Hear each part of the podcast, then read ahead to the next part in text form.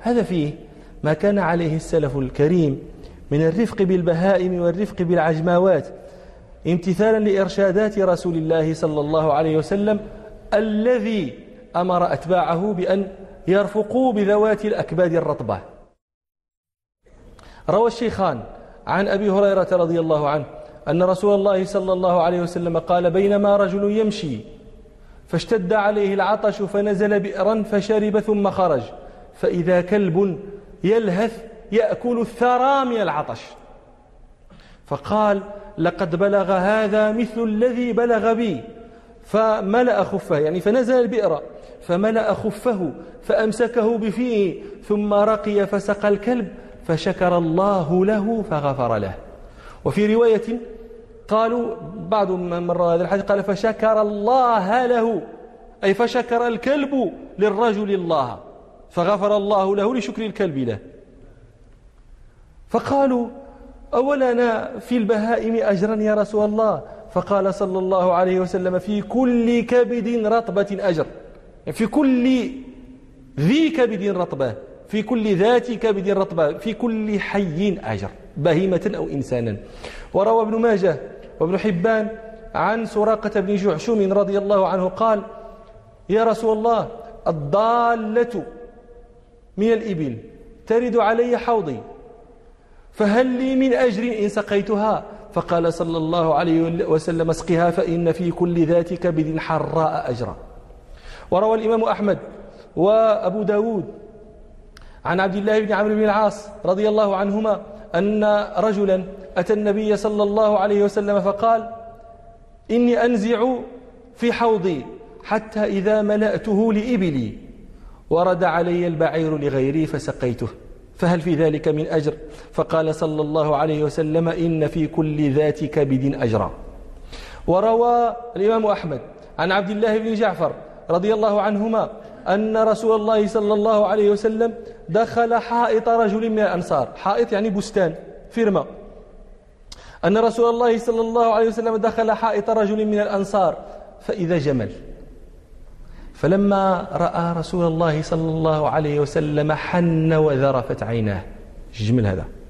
حن وذرفت عيناه فأتاه النبي صلى الله عليه وسلم فمسح ذفراه فسكن. الذفراه هو ذلك الموضع الذي يعرق منه الجمل. مر, مر ودنو.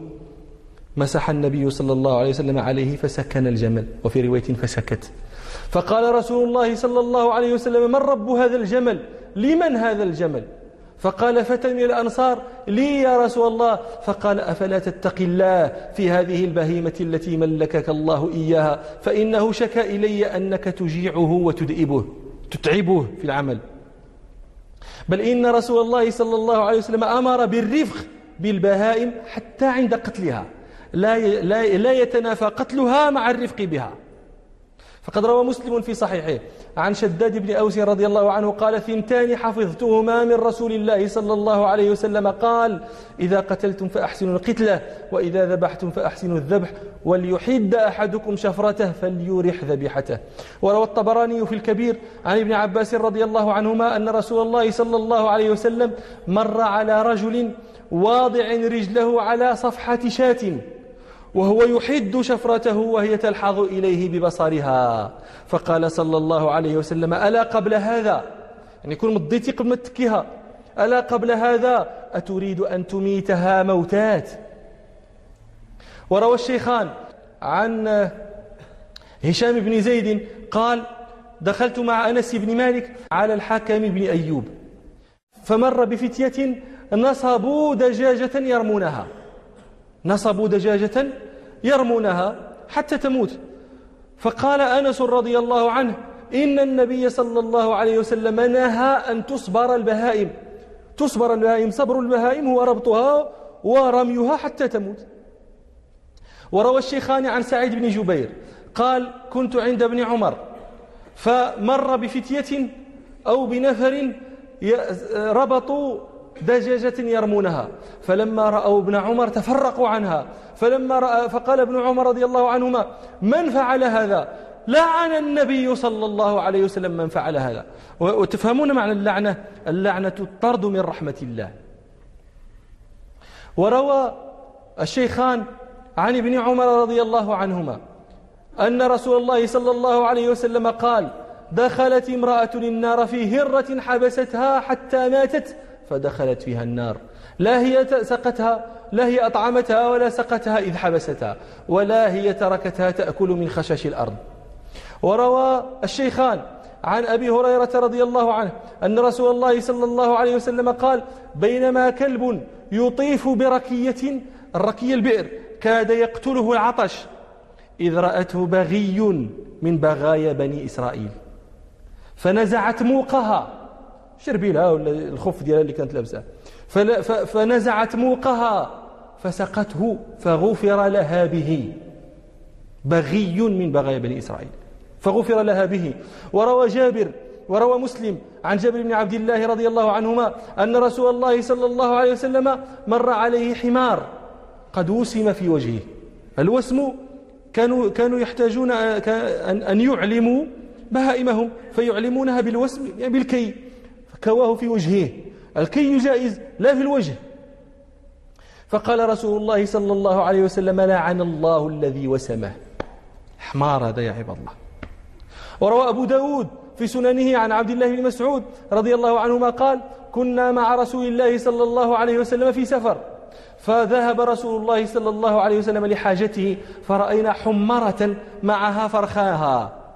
حمر نوع من أنواع الفراخ. من نوع من أنواع الطير. قال فرأينا حمرة معها فرخها فأخذنا فرخها فجعلت الحمرة تعرش.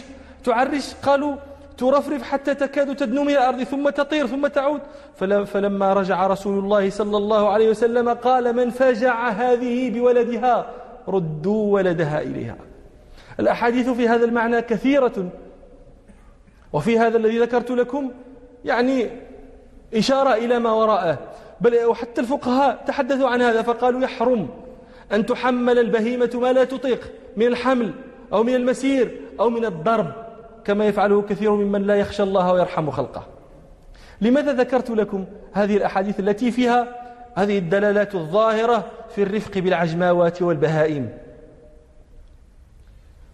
لأبين لكم هذا هذا الكلام الذي سبقت به هذه الشريعة الربانية. هذا يعني هذا قيل في القرن الأول الهجري. في في في القرن السابع الميلادي السادس الميلادي. متى أسست أول جمعية للرفق بالحيوان؟ في القرن التاسع عشر. بعد اثني عشر قرنا من هذا الذي ذكرت لكم 12 قرن. باش سبقنا؟ في سنة 1824 أسست أول جمعية للرفق بالحيوان في بلاد الإنجليز. ثم لما قامت لم يكن قيامها إلا على أسس أخلاقية. يعني ليست عندها قوانين رادعة قوانين زاجرة. أسس أخلاقية فقط. ولذلك ما زلتم تشهدون إلى الآن. همجية الدول التي تزعم أنها متقدمة. نحن نرى الكوريدا في إسبانيا. كوريدا تعذيب هذا الثيران. للفرجة. وما زلنا نرى في بعض دول أمريكا اللاتينية التحريش بين الديكة ثم إرسالها للاقتتال حتى يقتل ديك آخر ويقامرون عليها. الحاصل أن الناس تعرف هذا فلا معنى لذكره. فلاش لأن قيام هذه كانت على أسس أخلاقية. دير كذا أحسن كذا أحسن. أين القوانين الرادعة؟ شوفوا الإسلام. لعن الله من وسام حمارا. طرد الله من رحمته من وسم حمارا. طرد الله من رحمته من نصب دجاجة لرميها حتى تموت. لعن من إلى إلى إذا طردك الله من رحمته فأي شيء يؤويك. فاش في في في حمار أكرمكم الله؟ النبي صلى الله عليه وسلم فرخة بقت فيه. رد من فجع هذه بولدها؟ ردوا لها ولذا ترى عندك بدا فإذا رأيتم ما ما يتمازح به من لا عقل له من بني جلدتنا من تعذيب الحيوانات يعني ترون الفرق الشاسع بين ما ينبغي أن نكون عليه وما نحن عليه الله المستعان. نعم.